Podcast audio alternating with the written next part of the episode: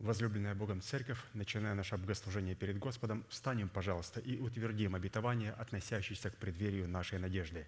Да воцарится воскресение Христова в наших телах. Аминь. Будем, пожалуйста, петь псалом.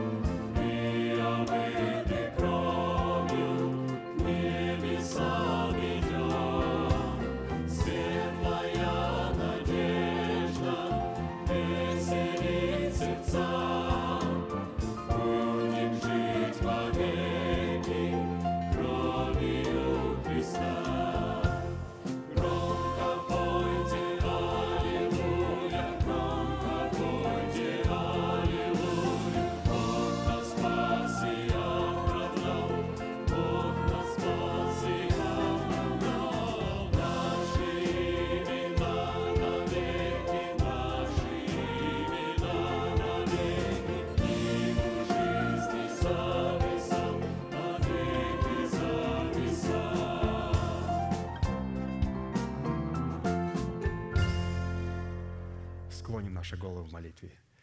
Дорогой Небесный Отец, во имя Иисуса Христа, мы благодарны имени Твоему Святому за вновь представленную привилегию находиться на месте, которое чертила десница для поклонения Твоему Святому имени. И ныне позволь наследие Твоему во имя крови завета подняться на вершины для нас недосягаемой и сокрушить всякое бремя и запинающий нас грех.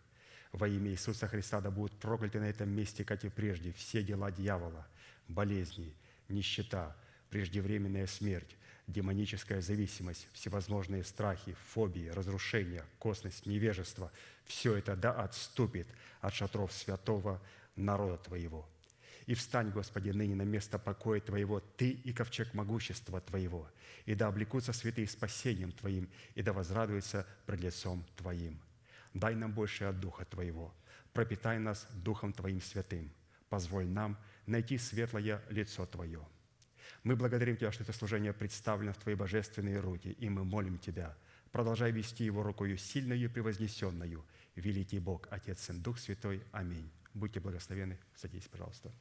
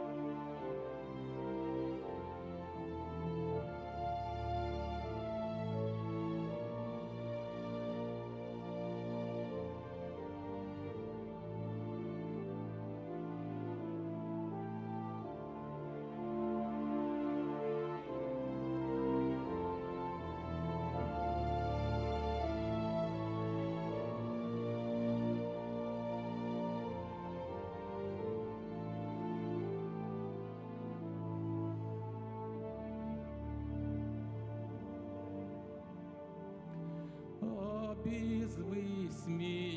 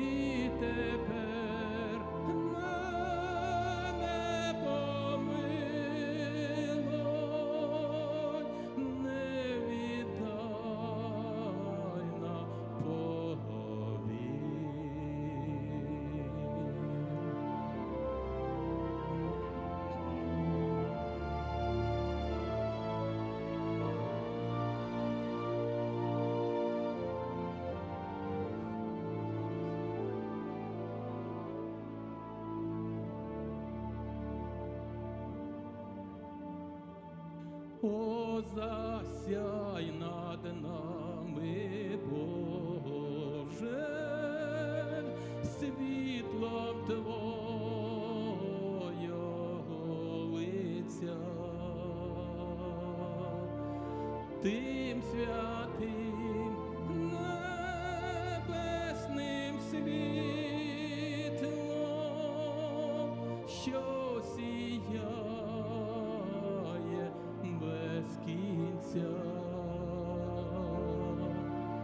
Ты им свят.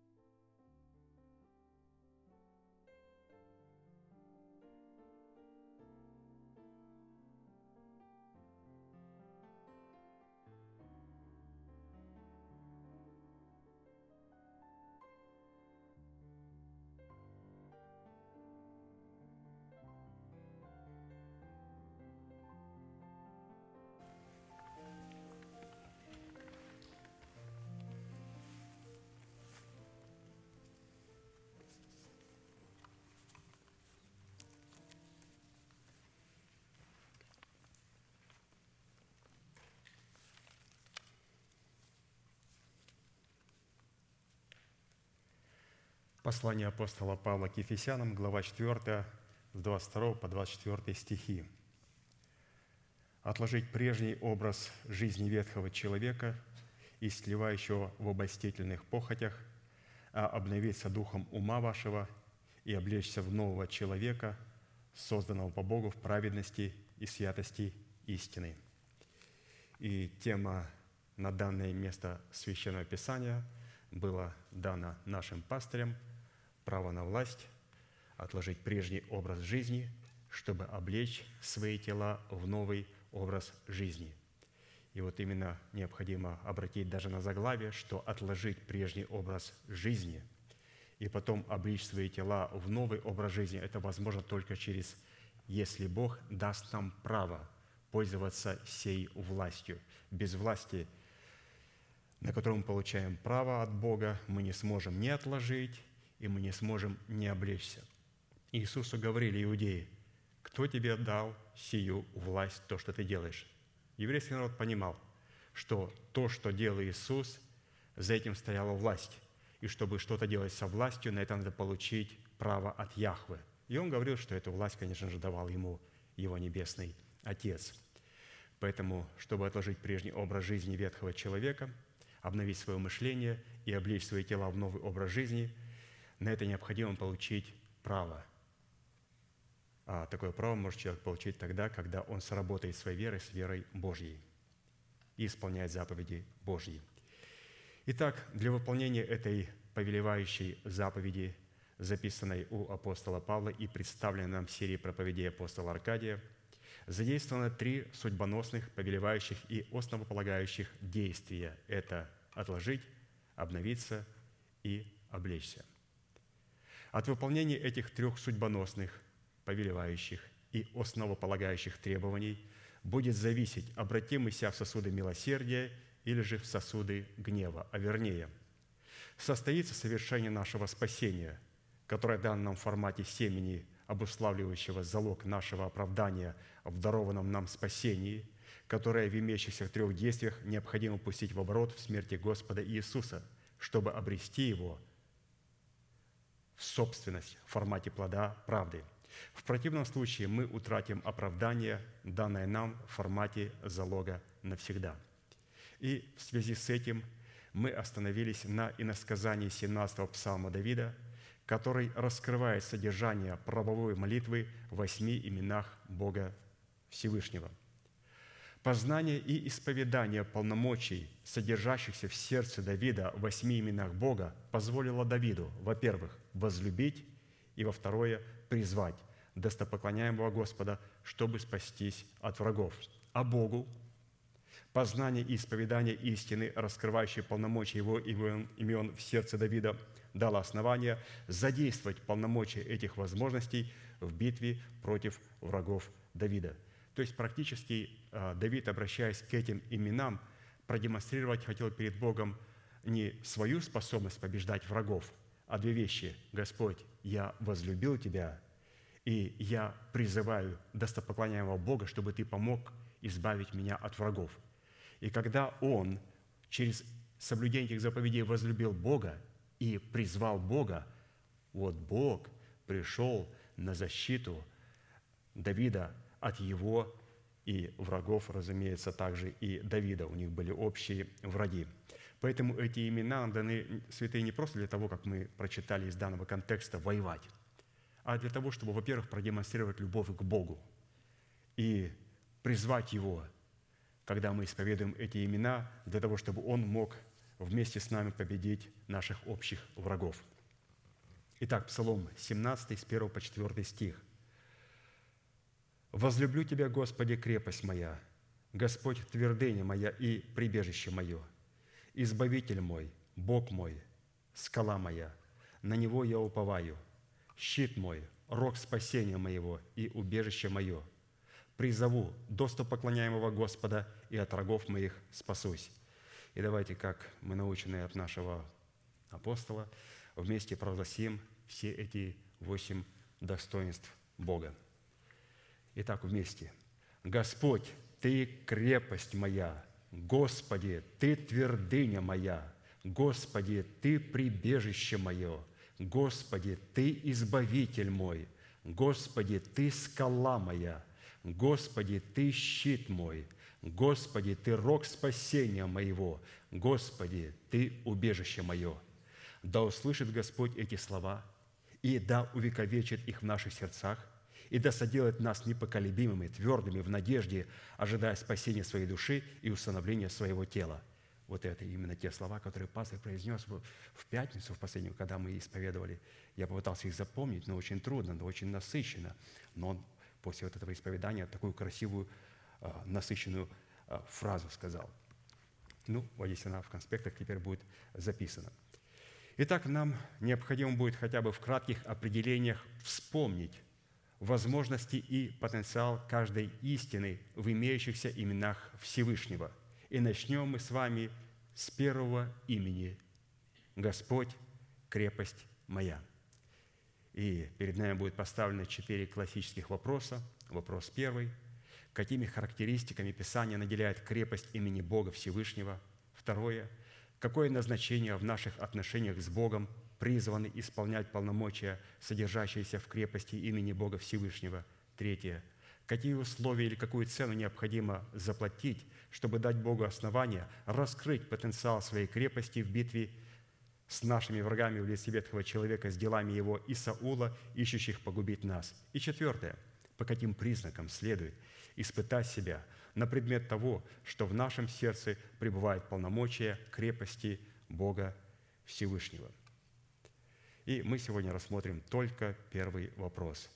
Я, вы знаете, планировал проходить намного быстрее, но э, в пастырь как-то в последних проповедях сказал, что мы должны двигаться с такой скоростью, чтобы, во-первых, мы могли видеть дела Божии, которые Он совершает, и, во-вторых, быть готовыми соработать своей верой с Его верой и немедленно исполнять то, что Он говорит. Поэтому чрезмерная торопливость нам не позволит видеть определенные дела Божии, которые Бог совершает. Поэтому сегодня мы обратимся только к первому вопросу и рассмотрим только первый вопрос.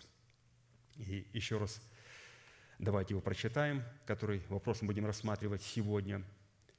Вопрос первый.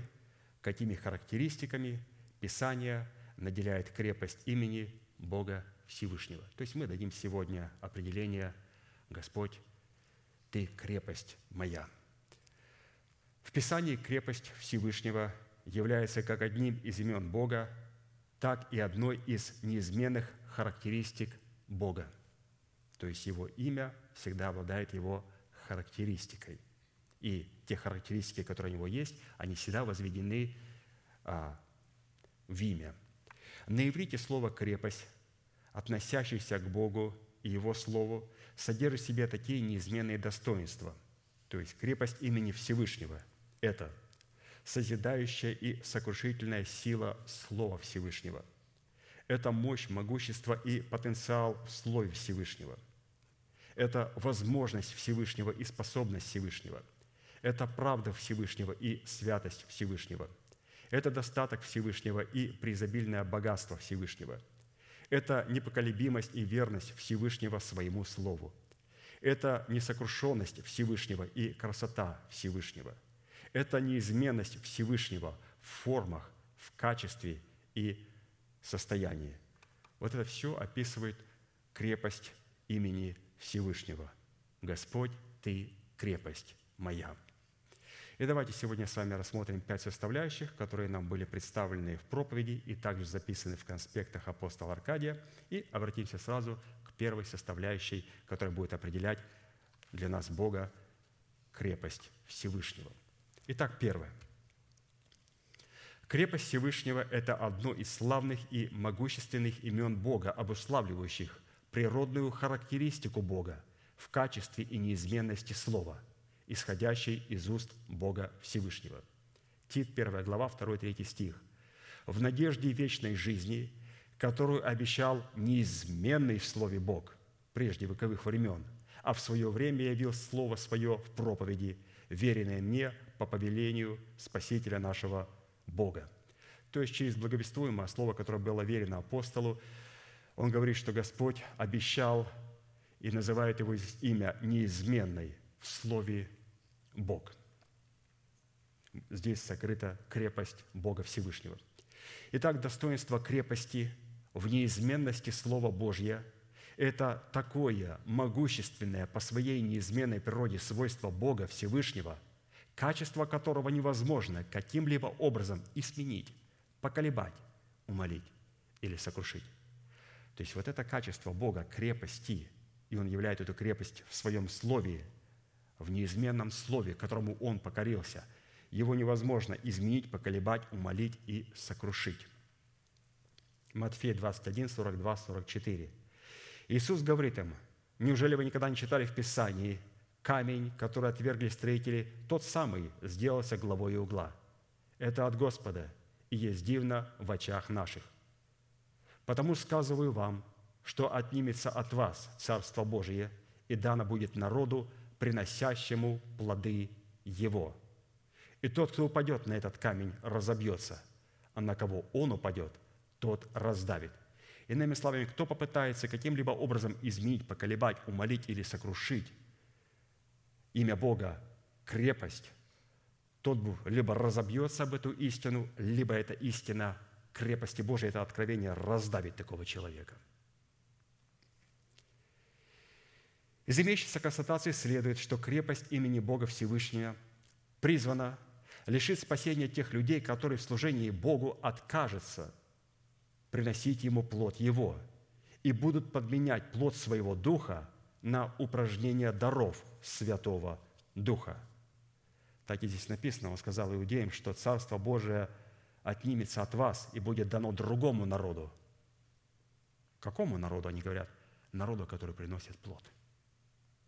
А вы разобьетесь об крепость моего слова. Вот давайте посмотрим, каким образом эта милость в формате имени крепость Бога Всевышнего отнимается у людей, которые отказываются приносить плод и заменяют плод своего духа на упражнение даров Святого Духа – Матфея 7, 21, 23. «Не всякий, говорящий мне, Господи, Господи, войдет в Царство Небесное, но исполняющий волю Отца Моего Небесного. Многие скажут мне в тот день, Господи, Господи, не от Твоего ли имени мы пророчествовали, и не Твоим ли именем бесов изгоняли, и не Твоим ли именем многие чудеса творили?» Обращается к Богу, бросая ему упреки, к Богу крепости. Теперь посмотрите, как отвечает Бог, о котором мы говорим, Господь, ты крепость моя, как он отвечает. И тогда я, Бог крепости, отвечу им, я никогда не знал вас. Отойдите от меня, делающие беззаконие. Пожалуйста. Они разбились об эту истину, и эта истина раздавила их. Почему? Они хотели подменить плод своего духа на упражнение даров Святого Духа. Однако, для людей, приносящих Богу плоды Его – даже при всех их, или же при всем их временном непостоянстве и колебании, Бог в крепости своего могущественного и славного слова остается для них неизменным. 2 Тимофея 2,13. «Если мы неверны, Он пребывает верен, ибо себя отречься не может». Обратите внимание, для вот этих людей Бог крепости показывает верность. Он говорит, что тот человек, который настроил свое мышление, чтобы приносить плоды Богу и плод Богу, но проявляет некоторые определенные колебания в своей жизни, но все-таки он не подменяет принесение плода своего духа на упражнение даров Святого Духа, то он говорит, что для такого человека, несмотря на то, что он может быть неверный и являть неверность, Бог пребывает верным. И это была первая составляющая святые. То есть что из этого мы могли узнать? что Бог, открывая свои полномочия в имени крепость, Он показал для нас, что Он является неизменным в Слове Боге. Но это Слово Бога, открывающее для нас возможности и потенциал крепости Бога, призваны защитить нас от наших врагов. Мы должны взывать Господу, «Господи, Ты крепость моя, защити меня от врагов моих». Но мы должны понимать, что как только мы поменяем такие вещи, приоритеты, как а, принесение а, плода Духа, на упражнение даров Святого Духа, то что Господь делает? Он обращает эту же крепость и свое могущество и власть и силу уже против нас. То есть мы никаким образом не сможем умолить а, силу Всевышнего, поколебать или сокрушить ее. Он остается Богом крепости. И у нас выбор – либо мы сработаем с Богом крепости, либо эта крепость нас раздавит. Мы делаем выбор о том, чтобы эта крепость защищала нас от врагов, поэтому мы делали решение приносить плод Господу. И это было первое определение. Второе. Крепость имени Всевышнего содержится в именах наших отцов – Авраама, Исаака, Иакова. Второзаконие 9, 4, 6. «Когда будет изгонять народы Господь, Бог твой, от лица твоего, не говори в сердце твоем, что за праведность мою привел меня Господь, овладей сию землею, и что за нечестие народов сих Господь изгоняет их от лица твоего. Не за праведность твою, и не за правоту сердца твоего идешь ты наследовать землю их, но за нечестие народов сих Господь Бог твой изгоняет их от лица твоего. И дабы исполнить слово, которым клялся Господь отцам твоим Аврааму, Исааку и Иакову, посему знай, что не за праведность твою Господь Бог твой дает тебе овладеть сею доброю землею, ибо ты народ жестоковыйный». Так обращается помазанник Божий к народу израильскому, чтобы он помнил, что не за праведность их Господь дает им землю обетованную, потому что они были жестоковыйным народом, а только за нечестие тех народов, которые наполняют землю ханаанскую, будущую землю израильскую, о которой Господь говорит, что это добрая земля. Итак, во всех местах Писания под образом обетованной земли просматривается образ земного тела человека, искупленного Богом. Образ нечестивых народов и жестоковыйного народа, живущих на этой доброй земле или же в искупленном теле человека, представляет царствующий грех в лице ветхого человека с делами его, за которыми стоят организованные силы тьмы. Обетование, дающее юридическое право изгнать из нашего земного тела царствующий грех, чтобы освободить нас от закона греха и смерти, дано Богом в завете, который Он заключил с Авраамом, Исааком и Иаковом и их потомками, под которыми имеются в виду не дети, рожденные по плоти, а дети, рожденные по духу, дети обетования. Исход 2, 24, 25. «И услышал Бог стенания их, и вспомнил Бог завет свой с Авраамом, Исааком и Иаковом, и увидел Бог сынов Израилевых, и презрел их Бог». Важно заметить, что до выхода народа израильского из Египта им было знакомо имя Бога Всемогущего, с которым Бог открылся Аврааму. Но, чтобы вывести Израиля из Египта мышцею высокою и превознесенную и вести его в землю обетованную, Бог открылся народу израильскому в имени Сущий или Яхве – Одно из многих значений, содержащихся в имени Бога сущий или Яхве, означает «агнец» или же «искупитель». Свое искупление, приготовленное для своих детей, содержащееся в имени Яхвы, Бог заключил в именах их отцов Авраама, Исаака и Иакова. Исход 3, 13, 15. «И сказал Моисей Богу, «Вот я приду к сынам Израилевым и скажу им – Бог отцов ваших послал меня к вам, а они скажут мне, как имя ему? Что сказать мне им? Бог сказал Моисею, «Я есть им сущий». И сказал, «Так скажи сынам Израилевым, сущий Яхве послал меня к вам». И сказал еще Бог Моисею, «Так скажи сынам Израилевым, Господь Бог отцов ваших, Бог Авраама, Бог Исаака и Бог Иакова, послал меня к вам. Вот имя мое навеки, и пометование обо мне из рода в род». А посему, когда Бог со страниц Писания говорит к народу израильскому «Я Бог Авраама, Бог Исаака и Бог Иакова», то это для потомков, рожденных по обетованию, означает, что я Бог вашего духа, Бог вашей души и Бог вашего тела. То есть говорится о полном спасении. И чтобы наследовать обетование, данное Богом для искупления тела человека, необходимо иметь органическую причастность к Аврааму, Исааку и Иакову, как своим отцам через еврея Иисуса Христа. Еще раз, для того, чтобы нам иметь органическую причастность к Аврааму, Исааку и Иакову, нам необходимо это сделать через Иисуса Христа, истинного Иудея.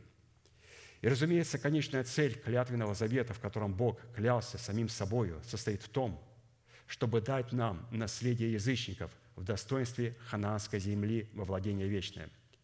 И образом такого вечного владения обетованной землею являются наши земные тела, освобожденные от закона греха и смерти, силой закона Духа жизни во Христе Иисусе. Бытие 17, 6, 8. «Поставлю завет мой между мною и тобою, и между потомками твоими после тебя в роды их. Завет вечный в том, что я буду Богом твоим и потомков твоих после тебя, и дам тебе и потомкам твоим после тебя землю, по которой ты странствуешь, всю землю ханаанскую, во владение вечное, и буду им Богом». То есть, вот, пожалуйста, вторая составляющая. Очень интересно, что Господь сокрыл свою крепость в своем неизменном завете. Завет, который Он заключил с Авраамом, Исааком и Яковом. И, как мы слышали, что этот завет, чем он уникален, что в этих трех именах Бог сокрыл полное спасение для христианина. И поэтому, как мы, верующие из язычников, имеем право получить спасение нашего духа, спасение нашей смертной души и установление наших тленных тел, только если мы имеем органическую причастность к Аврааму, Исааку и Иакову. Это нам дается только через Иисуса Христа, истинного еврея. И через Него мы получаем органическую причастность к Аврааму, Исааку и Иакову. Как мы погружаемся в Господа Иисуса Христа? Через смерть. Когда мы погружаемся в крещение водой, Духом Святым и огнем, мы заключаем завет крови, завет соли и завет покоя. И это позволяет нам иметь органическую причастность к Богу Авраама, Богу Исаака и Богу Иакова, через что мы получаем доступ, спасение для нашего духа, для нашей души и для нашего тела. Когда мы погружаемся в смерть Господа Иисуса Христа, заключаем там завет – это позволяет Иисусу Христу соединить истинному еврею, соединить нас с Авраамом, Исааком, Яковом. И то, что Бог клялся им, сказав, я вам клянусь, что я вам дам землю, вечное наследие, то мы получаем это через Господа Иисуса Христа. В благословении и в завете, который Бог сокрыл в Аврааме, Исааке и Якове. И это была вторая составляющая, где Господь показал свою крепость, что моя крепость находится где? в завете. Третье.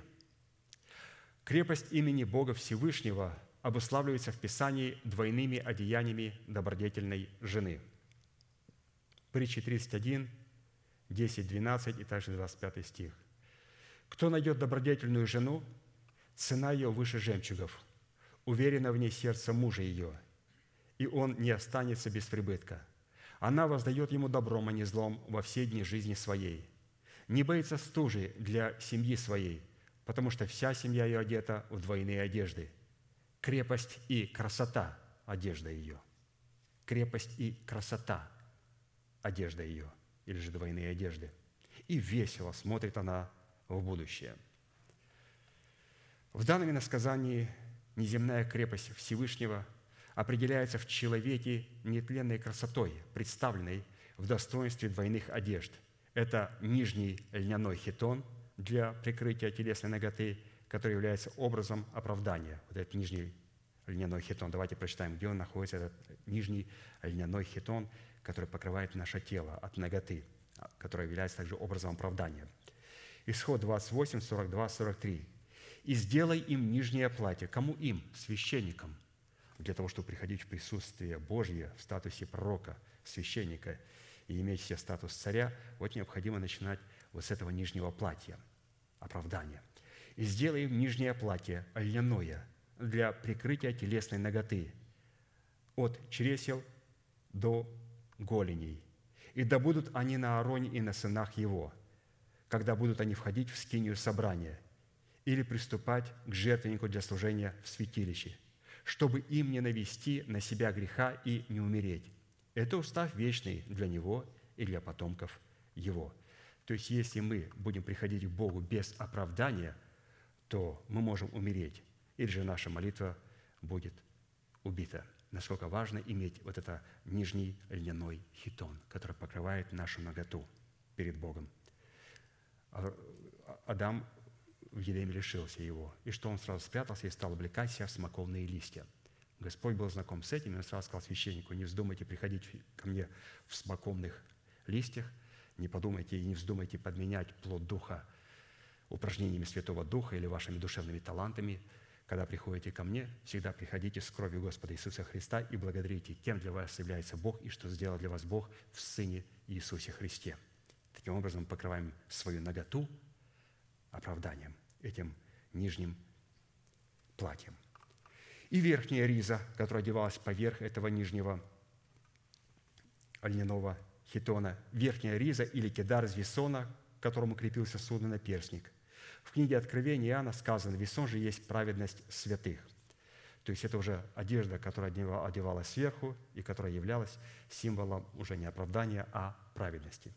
Таким образом, мы столкнулись, пожалуйста, с образом оправдания, с образом праведности. И теперь давайте дадим краткие определения, что такое оправдание и что такое праведность. То есть нижний хитон и та одежда, которым, те ризы, которую мы одеваем сверху. Итак, оправдание – это то, что покрывает наше тело, нашу ноготу. Оправдание – это вечное и беспрекословное искупление. Выкуп человека из плена греха и смерти. Упразднение вины или же невменение человеку греха – воскресение человека из мертвых во Христе Иисусе, взятие человека в собственность и в удел Бога, усыновление человека во Христе Иисусе, восстановление человека в правах на жизнь вечную в Боге. И это есть оправдание, это есть тот хитон, который покрывает наше тело. А теперь вот эти двойные одежды. Теперь верхняя одежда – праведность. Что такое праведность? Праведность – это надежда и упование на Бога – это наличие уже кроткого и молчаливого духа. Это вера в то, что Бог есть и ищущим Его воздает. Это мир с Богом, основанный на завете с Богом. Это освящение своего посвящения. Это наблюдение правосудия Божия. Это явление святости в совершении правосудия. Это выражение атмосферы сердца в непорочной радости. Это общение друг с другом в своем собрании – это приношение Богу жертву хвалы. Это почтение Бога десятинными приношениями. И это показание в своей вере добродетели. Исходя из вышесказанного, если наше оправдание в достоинстве льняных одежд перешло в формат праведности, в достоинстве весона чистого и светлого, то мы получаем способность теперь делать покрывало и продавать и доставлять поясы купцам финикийцам. И это написано в притче 31, 24. Опять же говорится об этой прекраснейшей женщине. Она делает покрывало и продает, и поясы доставляет купцам финикийцам. Когда она это делает? Тогда, когда она показала в наличии оправдание и праведность. И когда оправдание переходит в достоинство праведности, тогда мы получаем вот такую возможность. Делать и продавать покрывало, а также доставлять поясы купцам-финикийцам означает исповедовать веру своего сердца, содержащую в себе Царство Небесное, пришедшее в силе откровений Святого Духа, пребывающего в нашем сердце в статусе Господина. В связи с этим следует обратить внимание на три действия, которые являются полномочиями крепости имени Бога Всевышнего, пребывающего в нашем новом человеке. Это первое – делать покрывало, второе продавать покрывало, и третье – доставлять поясы. Ну, для того, чтобы делать, продавать и доставлять, давайте поговорим сначала, что такое покрывало и что такое поясы, а потом поговорим о том, как делать эти покрывала, как продавать эти покрывала и как доставлять поясы. Итак, что такое покрывало? Покрывало – это образ, определяющий границы нашего удела, который представлен в теократическом порядке – обуславливающим Царство Небесное в сердцах избранного Богом остатка. Псалом 67, 14. «Расположившись в уделах своих, вы стали, как голубица, которой крылья покрыты серебром, а перья – чистым золотом». В уделе нашего наследия, которое является порядком Божьим в сердцах боящихся Бога, присутствует строгая иерархическая субординация – в которой святые добровольно и с радостью признают вас человека, наделенного полномочиями отцовства Бога. И это есть покрывало, которые присутствовали у прекраснейшей и женщин. А что такое поясы? Поясы – это истина, представленная в начальствующем учении Христовом через благовествуемое слово посланника Бога, которым призваны припоясать чресла нашего ума. Итак, вначале мы получаем покрывало, то есть признаем божественный порядок и того человека, которого Бог дал нам, послал для нас. И после этого мы получаем право обрести поясы. То есть это уже непосредственно истина, которую мы слышим начальствующего учения и которую мы припоясываем чресла нашего ума. И это было покрывало, и это были поясы. Припоясывать чресло ума нашего истины – это поставить свой плотской ум в зависимость от ума нашего нового человека. 1 Петра 1, 13, 16. «Посему, возлюбленные, припоясав чресло ума вашего, бодрствуя, совершенно уповайте на подаваемую вам благодать явления Иисуса Христа, как послушные дети, не сообразуйтесь с прежними похотями, бывшими в неведении вашим, но по примеру призвавшего вас святого, и сами будьте святы во всех поступках, ибо написано «Будьте святы, потому что я свят». И как это можно сделать? Только через припоясание чресел нашего ума. Но чтобы припоясывать, необходимо иметь эти поясы святые. Очень интересно, иметь эти поясы. А эти поясы можно получить только тогда, когда у нас есть божественное покрывало. Итак, божественное покрывало дает нам право обладать божественным поясом, и когда мы обладаем поясом, тогда можем припоясывать чресла нашего ума. Теперь, что значит делать покрывало, продавать покрывало и доставлять поясы? Вот эти три действия, которые у нас должны, после того, когда мы знаем, что Господь, благодарю Тебя, что я нахожусь под покровом Божьим, что Ты дал мне пояс, теперь мне необходимо научиться делать эти покрывала самому.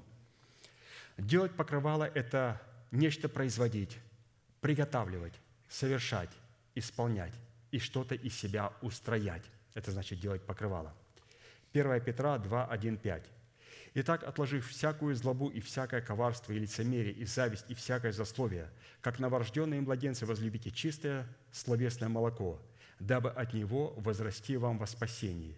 Ибо вы вкусили, что благ Господь, приступая к Нему, камню живому, человеками отверженными, но Богом избранному, драгоценному, и сами, как живые камни, устрояйте из себя дом духовный – священство святое, чтобы приносить духовные жертвы, благоприятные Богу и Иисусом Христом». То есть вот это слово «устрояйте из себя дом духовный, священство святое, чтобы приносить духовные жертвы», это значит делать покрывало в своем сердце. Мы к этому призваны. А что значит продавать покрывало?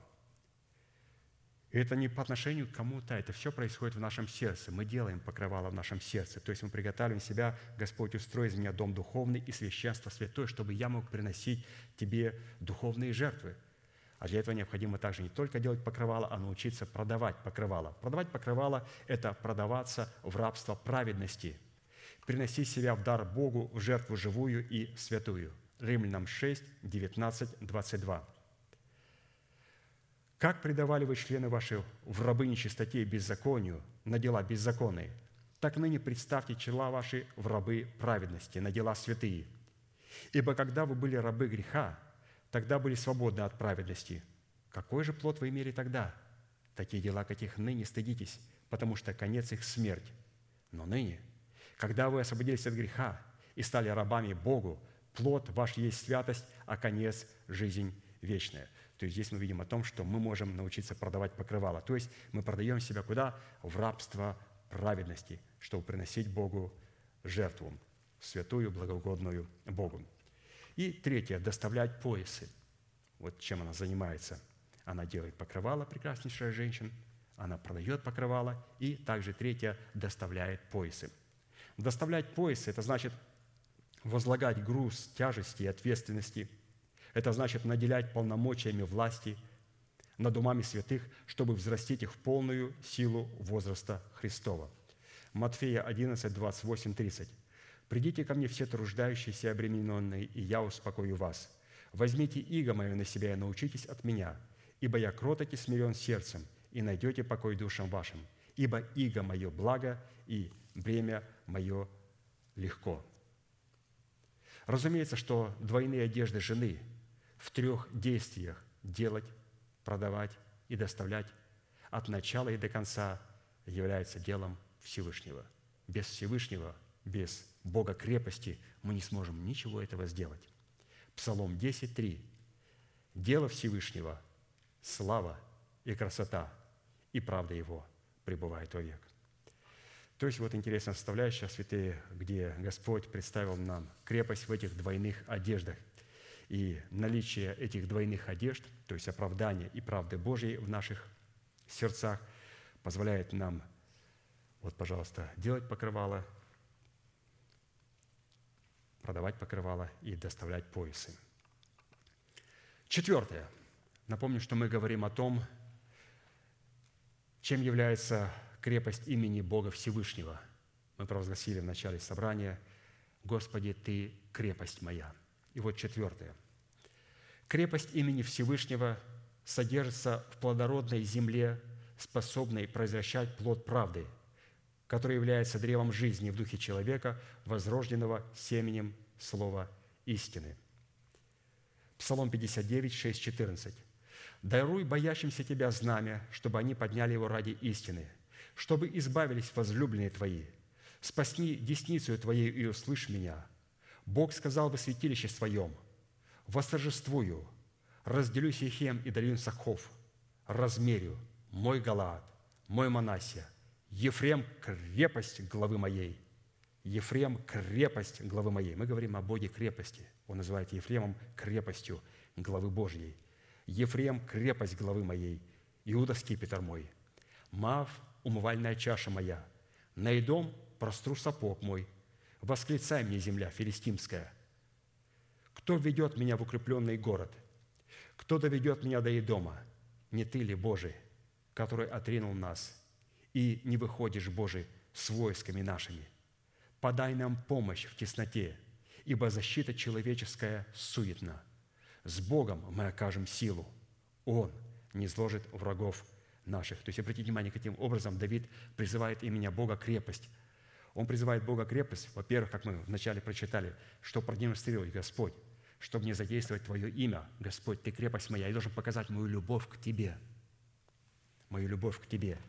Потом призвать Тебя – и когда Господь придет, Он будет совершать уже вместе с нами. Без Него Давид не хотел это делать. Итак, в данном иносказании Давид в достоинстве воина молитвы возносит Богу ходатайство за категорию людей, боящихся Бога, чтобы Он послал им помощь в войне против мавитян, Едома и филистимлян. То есть вот эти три врага, против которых мы должны задействовать имя Бога крепость наша – и давайте посмотрим очень коротко, кто такие мавитяне, кто такой Едом и филистимляне. Мавитяне – это потомки Лота, который является образом эмоциональной сферы нашей души. Едом – это потомки Исава, который является образом жестоковыйной воли нашей души. А филистимляне – это потомки Мицраима, сына Хама, которые поселились в земле обетованной раньше, чем туда пришел Авраам. Филистимляне слились в обетованной земле с хананиянами, которые также являются потомками Хама. Вот они как раз и являются образом нечестивых мыслей нашей души. А посему, прежде чем обетованная земля стала называться землей Израилевой, она называлась землей ханаанской из-за проживающих в этой земле хананиян – или палестинской из-за проживающих в этой земле филистимлян. В основании имеющегося обетования находится крепость имени Бога Всевышнего, заключенная в достоинстве имени Ефрема, которая растворяется во всех других именах Бога и является лейтмотивом всех других имен и действий, которые производят эти имена. Итак, имя Ефрема, о котором сказано «Ефрем, ты крепость главы моей». То есть для того, чтобы победить вот Давиду необходимо было прогласить имя Ефрем, потому что Бог в Ефреме сокрыл свою крепость против врагов. Каких врагов? Мавитян, эмоциональная сфера нашей души, Едома, это жестоковыйная воля человека, и филистимляне – это нечестивые мысли. Вот против этих врагов надо обращаться к Богу Ефрема. Имя Ефрем означает «плодородная земля». Это сын Иосифа, Из значения имени Ефрема следует, что в основании обетования, содержащего в себе крепость имени Бога Всевышнего, представлена плодородная земля, призванная и способная произвращать плод Духа. Таким образом, защита людей, боящихся Бога, крепостью имени Бога Всевышнего от нечестивых мыслей и от эмоциональной и волевой сферы души человека, за которыми стоит власть нашего ветхого человека, призвана реализовываться через крепость имени Ефрема в образе плода их уст, выражающих веру их сердцем. Притча 11, 30, 31. «Плод праведника – древо жизни, и мудрый привлекает души. Так праведнику воздается на земле, тем паче нечестивому и грешнику». В данном случае следует обратить внимание на то, каким образом плод наших уст, представляющих веру нашего сердца, призван выражать крепость имени Бога Всевышнего. Псалом 67, 36. «Страшен Ты, Божий, во святилище Твоем, Бог Израилев. Он дает силу и крепость народу своему. Благословен Бог». Это место Священного Писания подтверждает ту непреложную истину, что Бог страшен во святилище Своем, и что именно из святилища Своего Бог дает силу и крепость народу Своему – Таким святилищем является сердце человека, очищенное от мертвых дел, в котором, как на печати, запечатлена истина в достоинстве начальствующего учения Христова. Торжество и страх, внушающие благоговение трепет, исходящие от Бога Всевышнего в святилище Своем, дают Богу основания с шумом извергнуть из нашего земного тела державу греха и смерти, чтобы на ее месте воздвигнуть державу вечной жизни.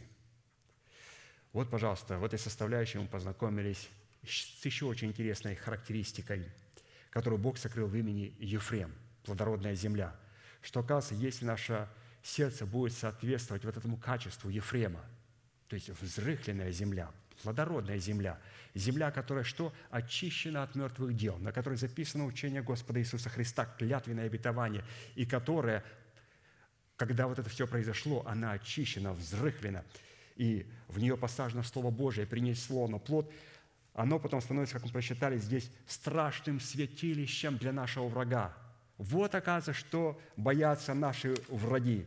Моавитяне, Едом и филистимляне. Они боятся тайну сокрытую в имени Ефрем, плодородная земля – Ефрем – это наше сердце, приготовленное, очищенное от мертвых дел, в котором есть учение Христа. И Бог сразу облекает его и называет его «это есть святилище, и страшен Бог в этом святилище», когда мы исповедуем вот эту власть Бога против всех наших врагов, и которая приводит их в трепет, и они обращаются в бегство. Посмотрите, как красиво показано.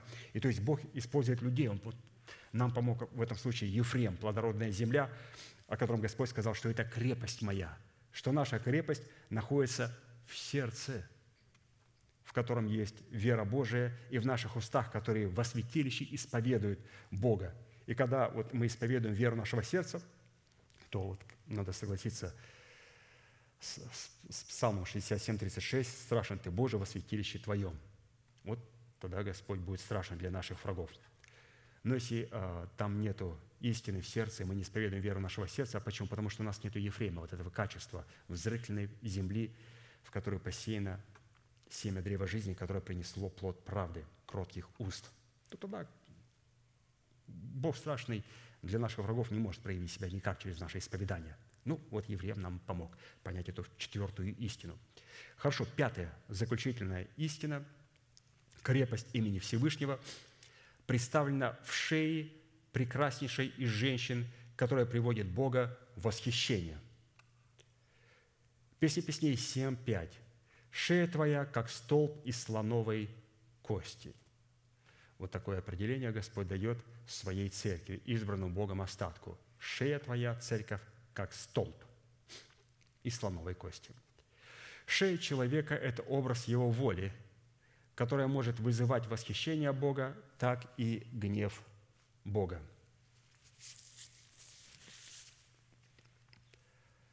Неемии 9, 13, 17. «И снишел ты на гору Синай, и говорил с ними с неба, и дал им суды справедливые, законы верные, уставы и заповеди добрые, и и указал им святую Твою субботу и заповеди, и уставы и закон преподал им через раба Твоего Моисея. И хлеб с неба Ты давал им в голоде их, и воду из камня источал им в жажде их, и сказал им, чтобы они пошли и овладели землею, которую Ты, подняв руку Твою, клялся дать им. Но они и отцы наши упрямствовали, и шею свою держали упруга, и не слушали заповедей Твоих, не захотели повиноваться и не вспомнили чудесных дел Твоих, которые Ты делал с ними, и держали шею свою упругою. То есть мы видим, что, говоря о церкви, об избранном Боге и остатке, Господь восхищается его шеей, а здесь его эта шея, которую народ израильский держал упруго против Господа, она привела Бога в гнев против Израиля. То есть упругая, жестоковыйная натура. Во-первых, исходя из имеющихся мест Писания, Всевышний, отражая крепость своего имени в шее своей возлюбленной, представленной в достоинстве столпа из слоновой кости, хотел показать преимущество своей возлюбленной перед теми, которые называли его своим отцом, но держали шею свою упругою. И во-вторых, если человек будет иметь шею, которая будет иметь достоинство столпа из слоновой кости, он сможет овладеть добрую землей своего тела, чтобы разрушить державу смерти и воздвигнуть державу жизни вечной силою, содержащейся в учении воскресения Христова.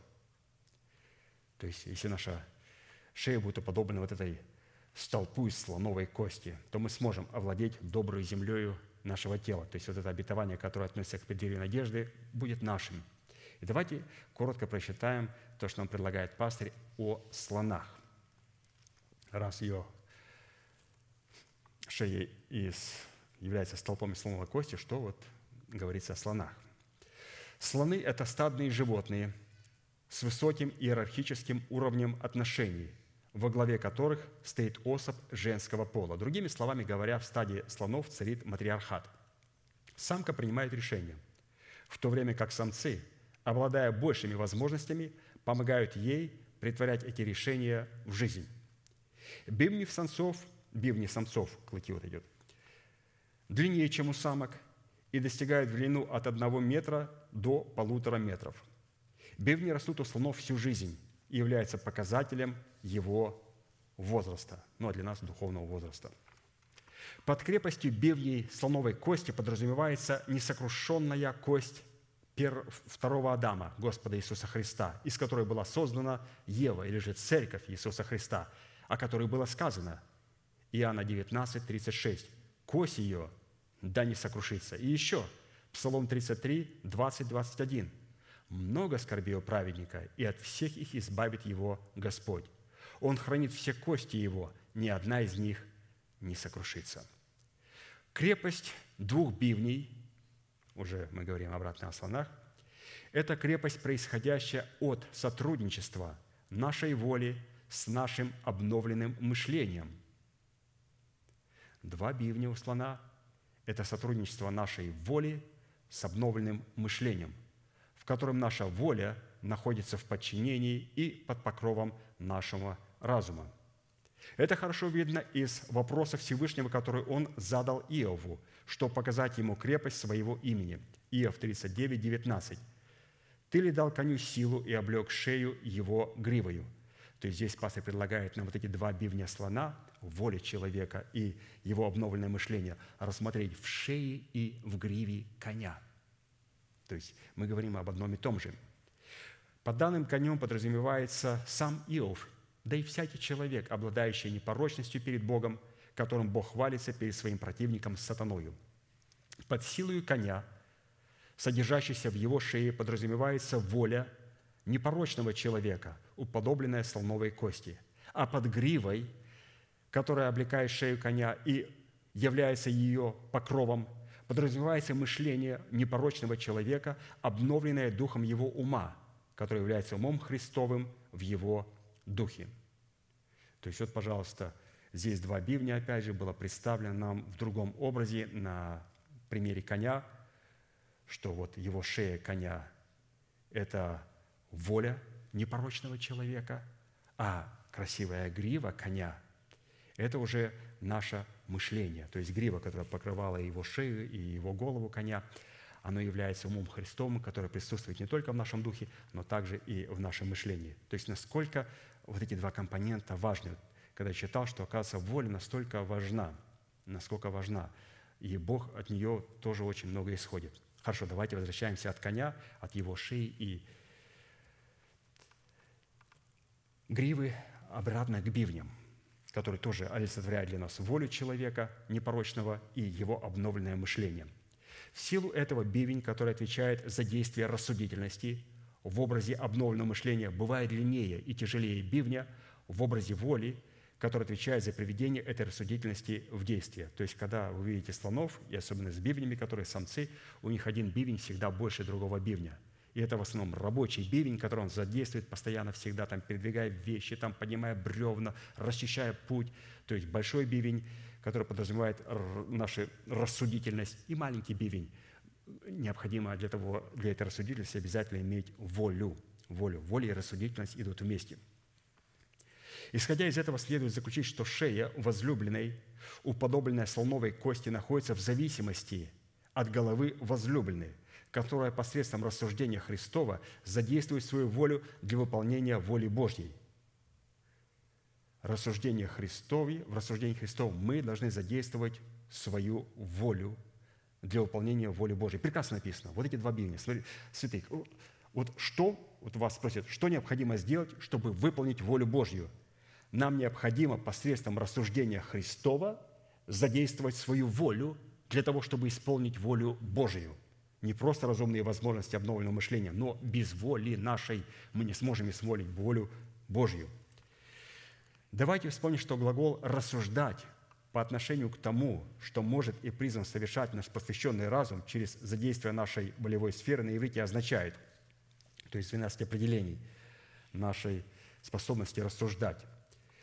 Быть открытым для истины – это искать знаний в Боге, испытывать источник информации – помышлять о горнем, любить Бога разумением, быть соединенным в мыслях со святыми, делать выводы, принимать решения, планировать, руководить или управлять, петь, молиться, меняться и обновляться.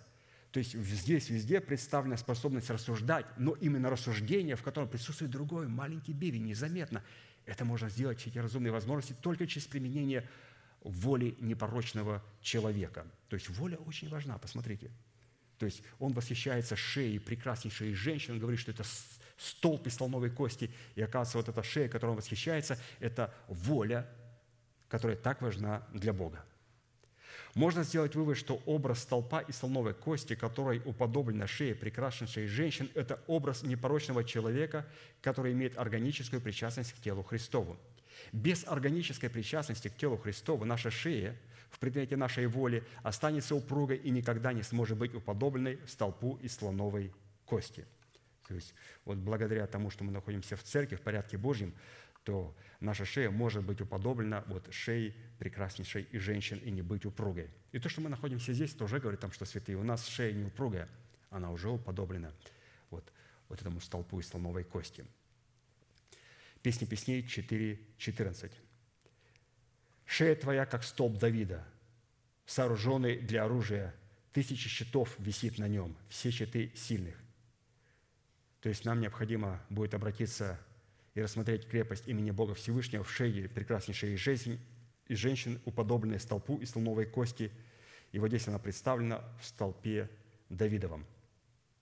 То есть там он говорит, что у нее столб из слоновой кости, а здесь Господь говорит, что это столб Давида – и что это за столб? Сооруженный для оружия. Для какого оружия? Тысячи щитов висит на них. Какие щиты? Все щиты сильных. Вот мы проходим дальше и рассматриваем нашу волю, насколько она важна. Вот эта шея прекраснейшей женщин из слоновой кости, здесь она представлена в формате столпа Давида, сооруженной для оружия.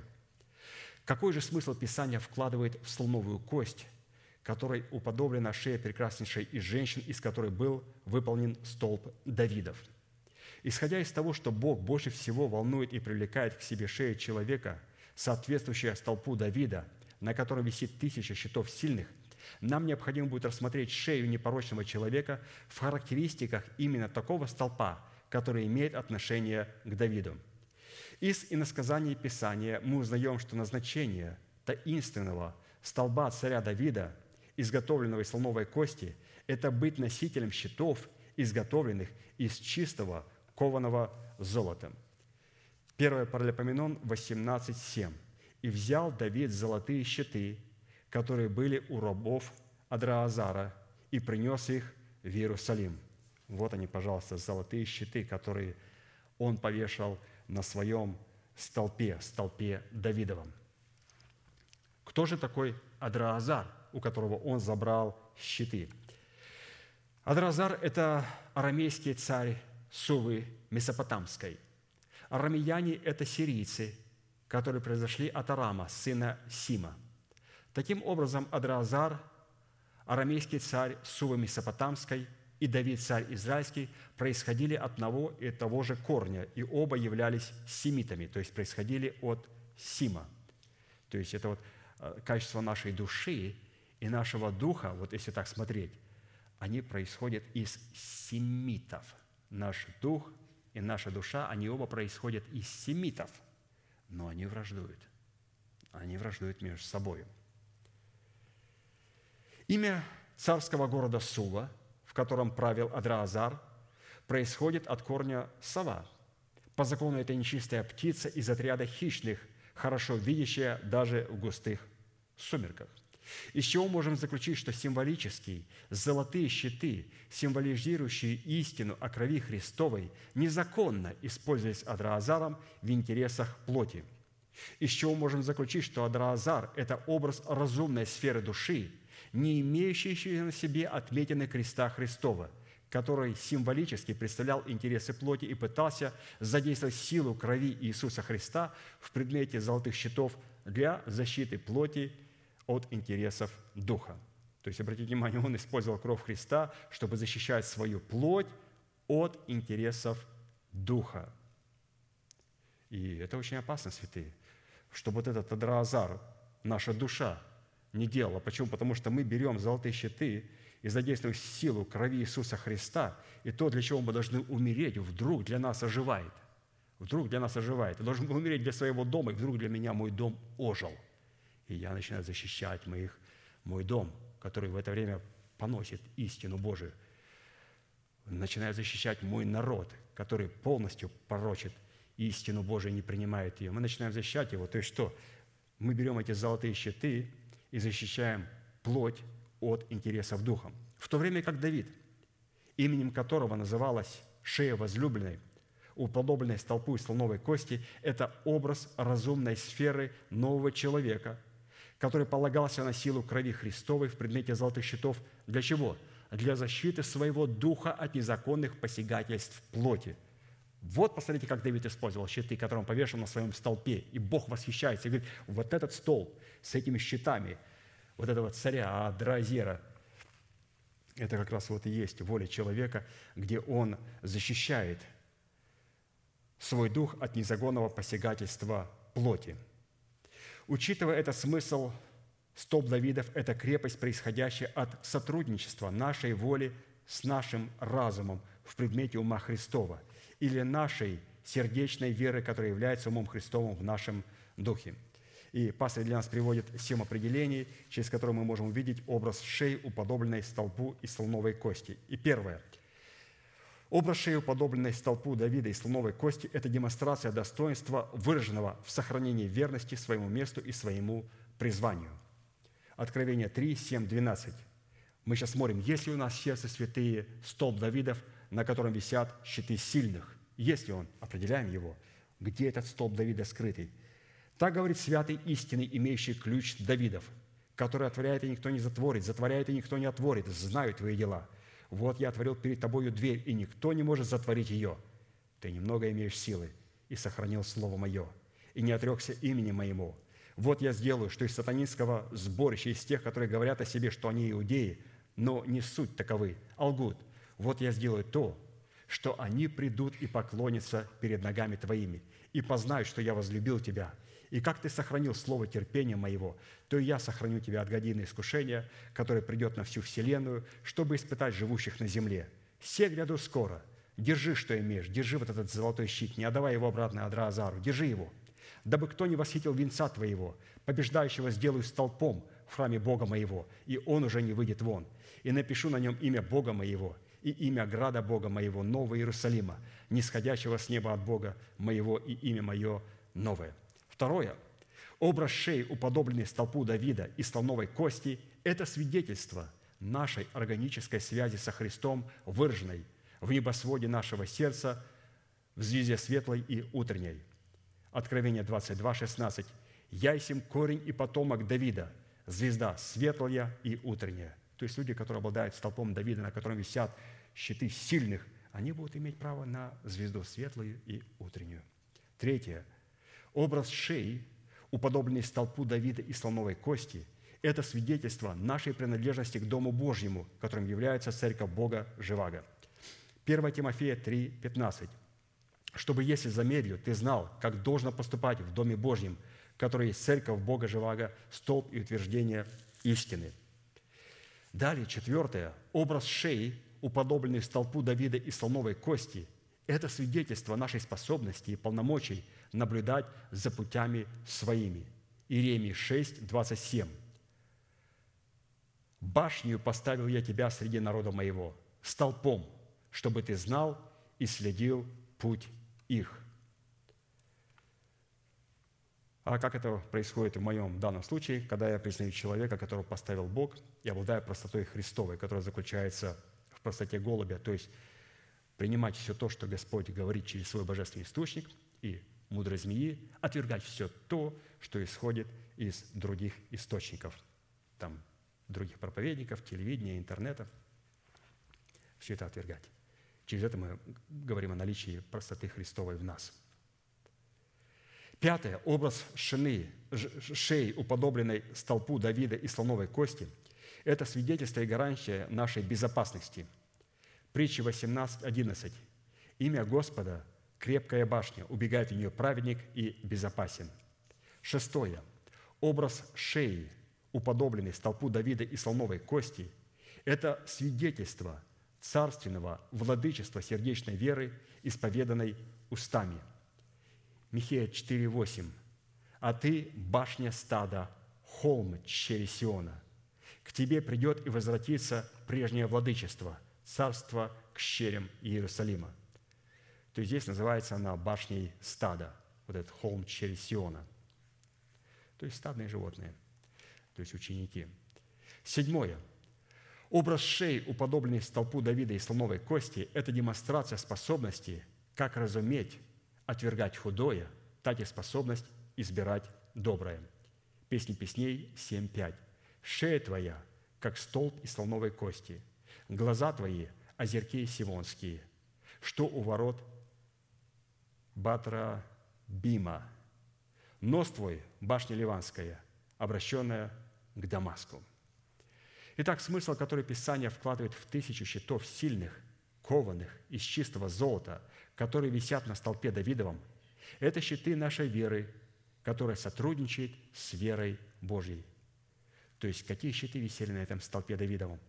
Эти щиты – это наша вера, которая может сотрудничать с верой Божьей. Ефесянам 6,16. «А паче всего возьмите щит веры, то есть заберите. Взять щит веры – это значит Паче всего, прежде всего, заберите у Адразара щит веры, которым вы сможете угасить все раскаленные стрелы лукавого. Почему их было тысячу щитов? Образ числа тысяча – это образ полноты и совершенства, присущий совершенству Небесного Отца, который выражается в Его избирательной любви, могущий светить солнцем своим на праведных и неправедных и изливать свои дожди на праведных и неправедных. Золотые щиты в предмете оружия – которыми Бог Всемогущий являет крепость своего имени, состоят в учении о крови Христовой и учении о кресте Христовом.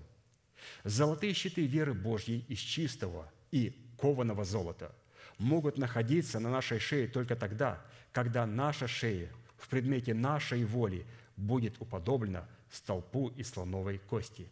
А для этой цели необходимо, чтобы данный человек учением, содержащимся в истине креста Христова – был отделен от своего народа, от своего дома и от своих душевных вожделений, чтобы получить способность жить для умершего и воскресшего. Отсюда следует, что цена за право быть устроенным в столб Давидов, уподобленный из слоновой кости, состоит в выполнении двух условий. Первое условие. Для этого необходимо родиться от благовествуемого семени слова истины и заключить завет с Богом в крещении водою, Духом Святым и огнем, чтобы получить возможность силою, содержащейся в истине учения воскресения из мертвых, родиться от воды, от Духа и к престолу. И второе. Необходимо посредством наставления вере представить тело свое в жертву живую, святую, благоугодную Богу для разумного служения, чтобы познавать волю благую, угодную и совершенную. А это означает позволить Богу крестом Господа Иисуса потрясти все сферы своей души и, в частности, свою шею в образе своей воли, которая по своей природе является упругой и жестоковыйной.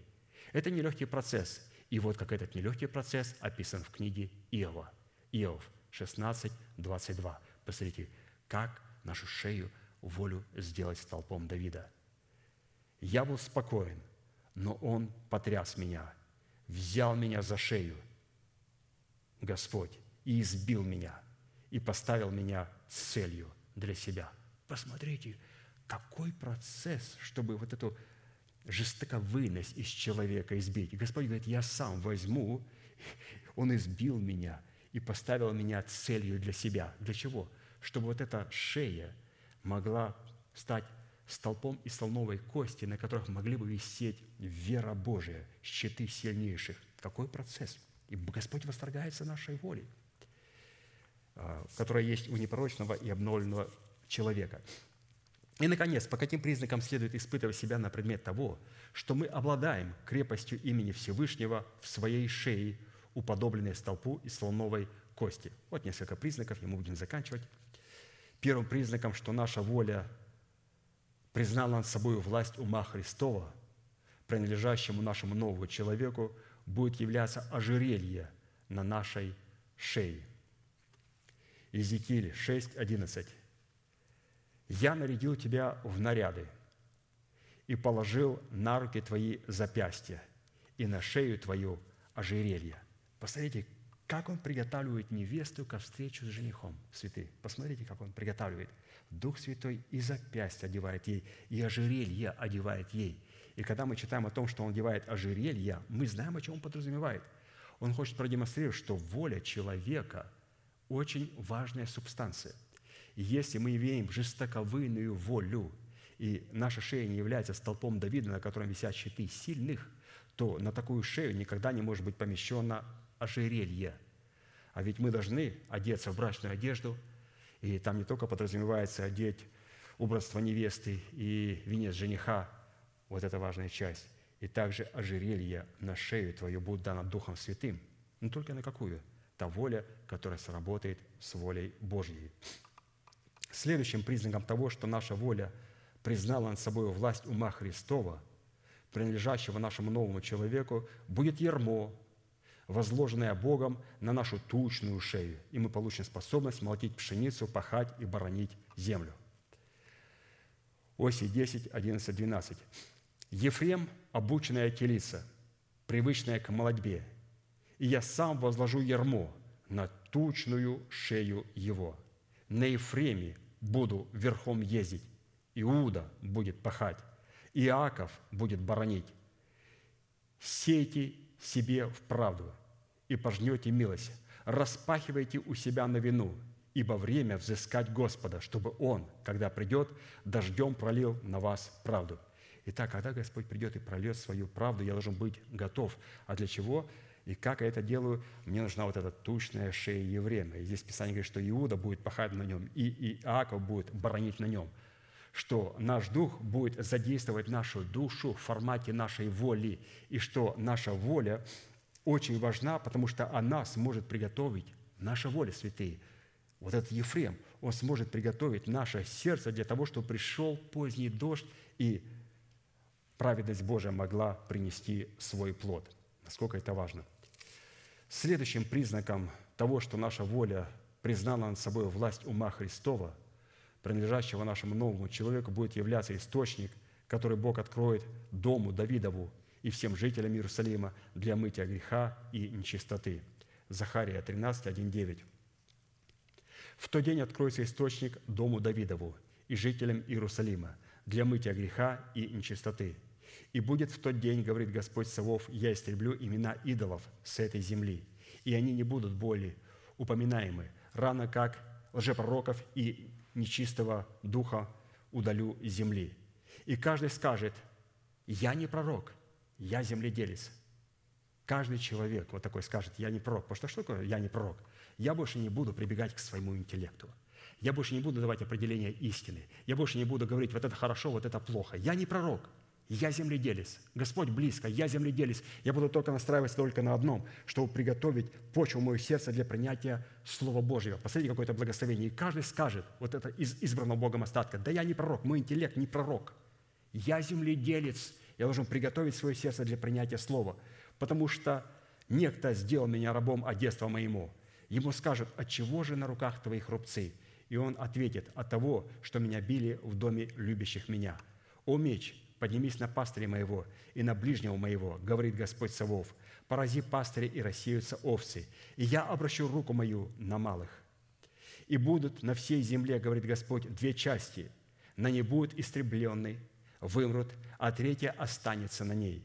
И введу эту третью часть в огонь, и расплавлю их, как плавят серебро, и очищу их, как очищают золото. Они будут призывать имя Мое – и я услышу их и скажу, это мой народ. И они скажут, Господь, Бог мой. Кто это скажет, святые? Кто это скажет? Только те, которые скажут, святые, но я не пророк, я земледелец.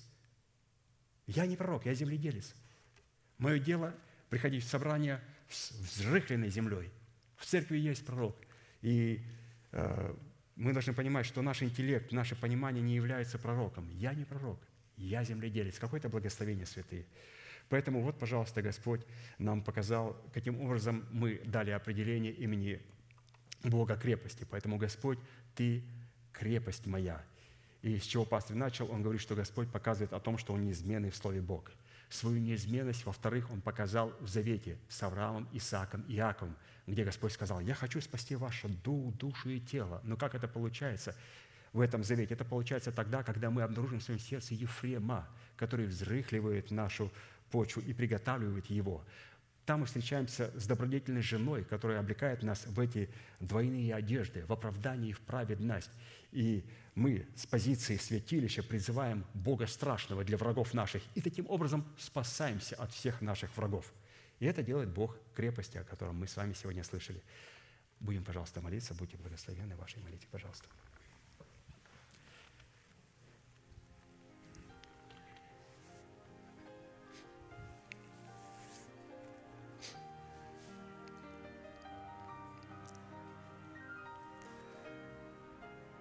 Дорогой Небесный Отец, во имя Иисуса Христа, мы благодарим Тебя в очередной раз за возможность и за великую привилегию, дарованную нам быть на этом месте, на котором мы можем, Господь, поклоняться Твоему святому имени и снова вспоминать и размышлять и вникать в те заповеди и в те глаголы, Господь, которые Ты произнес и которые Ты записал нам. Мы благодарим Тебя, Господь, за эти драгоценные истины – мы благодарим Тебя, Господь, за то, что сегодня Ты открываешь для нас, что Ты являешься Богом крепости. Ты, Господь, являешься Богом нашей крепости. Мы прибегаем, Господь, к Тебе. И мы призываем Тебя, Господь. И, Господь, в этом имени мы хотим продемонстрировать, что мы любим Тебя. И мы призываем Тебя, Господь, чтобы Ты показал себя сильными над всеми врагами нашими, чтобы Ты показал себя сильными, Господь, над нашими эмоциями, над нашей человеческой волей, чтобы Ты показал себя сильным над всеми хананиейскими народами и филистимскими народами, над всеми нечестивыми мыслями, Господь, чтобы Ты показал себя сильным. Покажи, Господь, себя сильным. Мы призываем Тебя, Господь. И мы знаем, что только Ты, Господь, можешь совершить сие дело страшное. И мы призываем Тебя, Господь, чтобы Ты освободил нас от врагов наших, и чтобы держава смерти в лице ветхого человека была извержена из нашего тела, и на месте могло воцариться воскресение Христова. держава жизни вечной.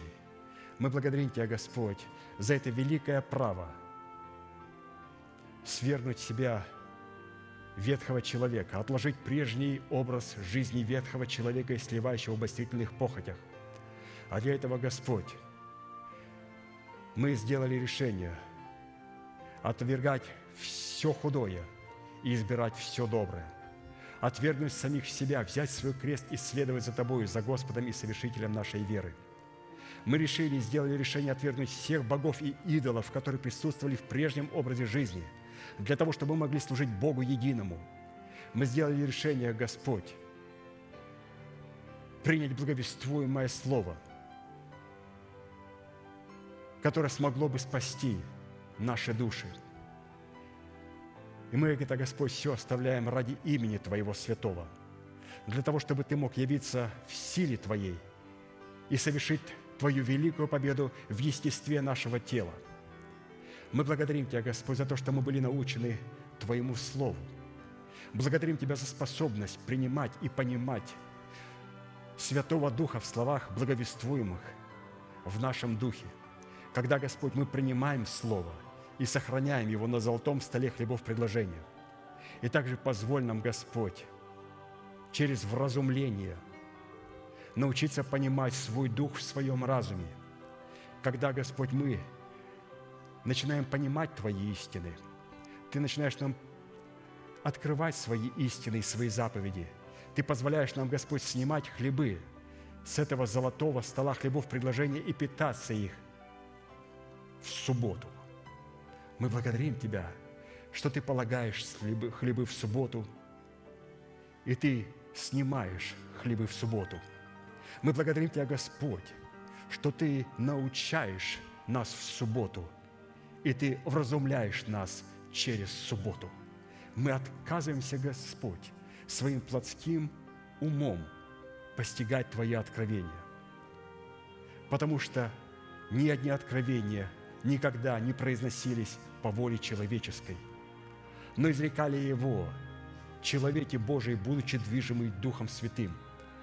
И Ты нам дал, Господь, сегодня человеков Божьих, движимых Духом Святым, которые смогли бы нас научить Твоей истине и преподать нам. Поэтому, Господь, мы благодарим Тебя за то откровение, которое мы имели сегодня.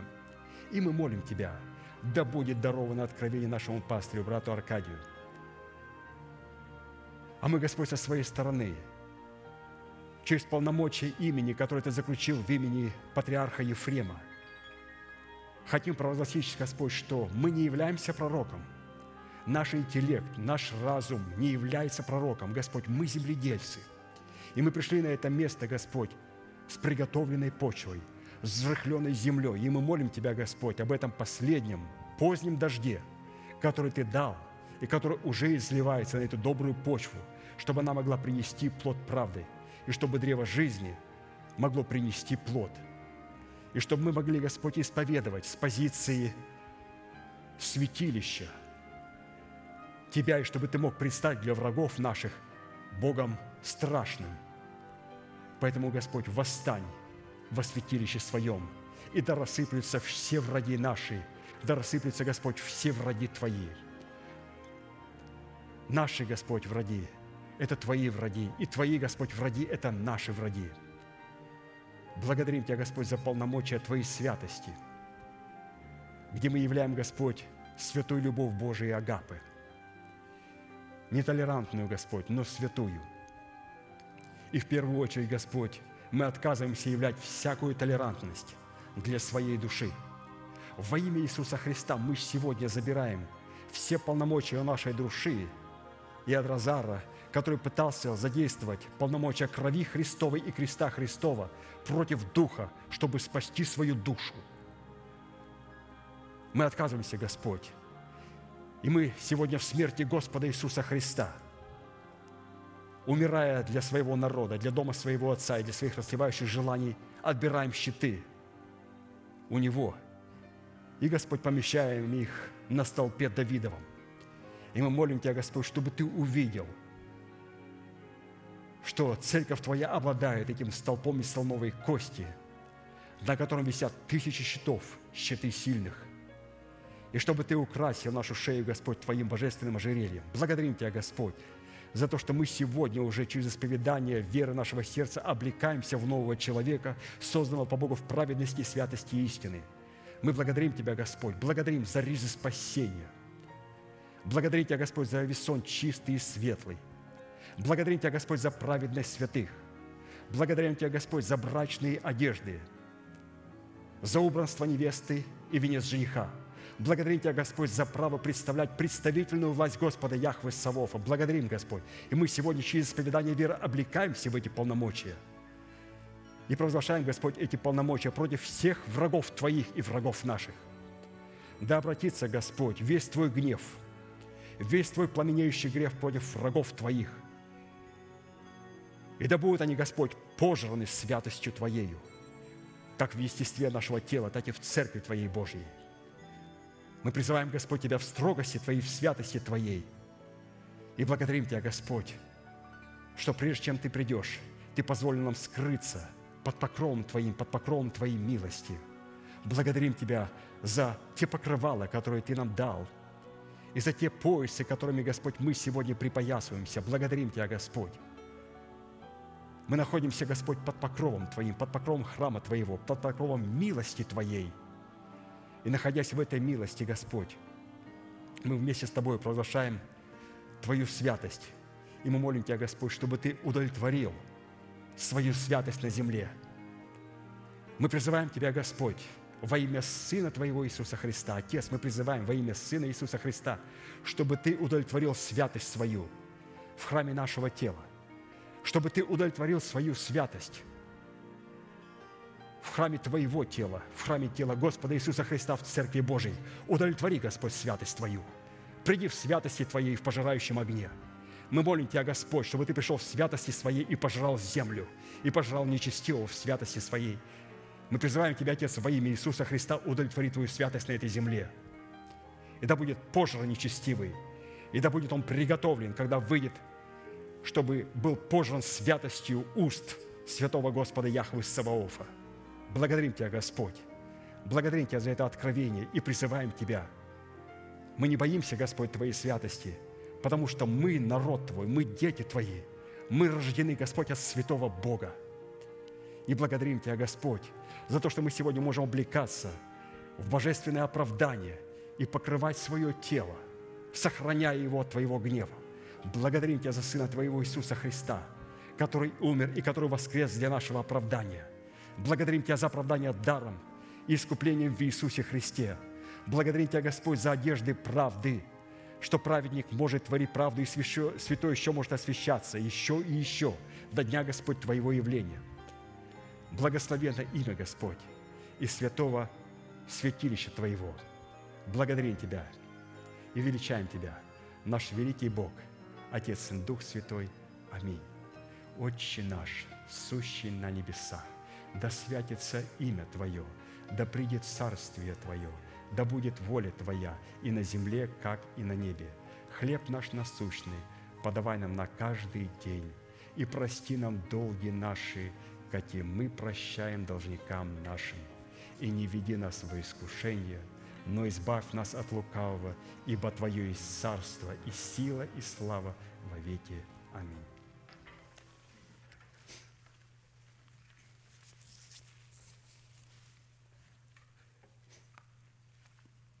Я новое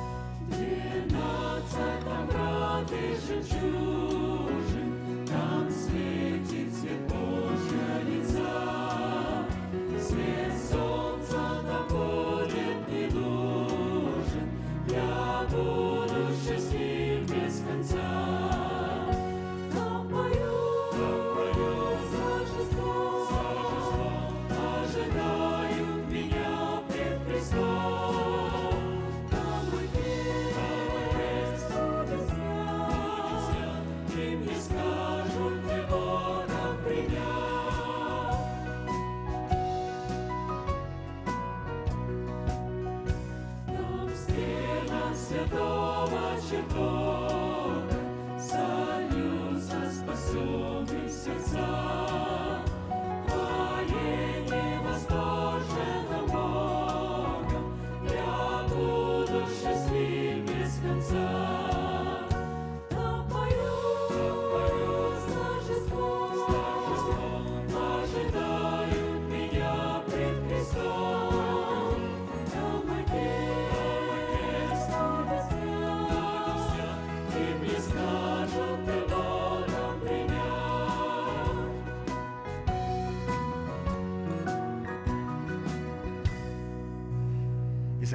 нашей неизменной манифестацией.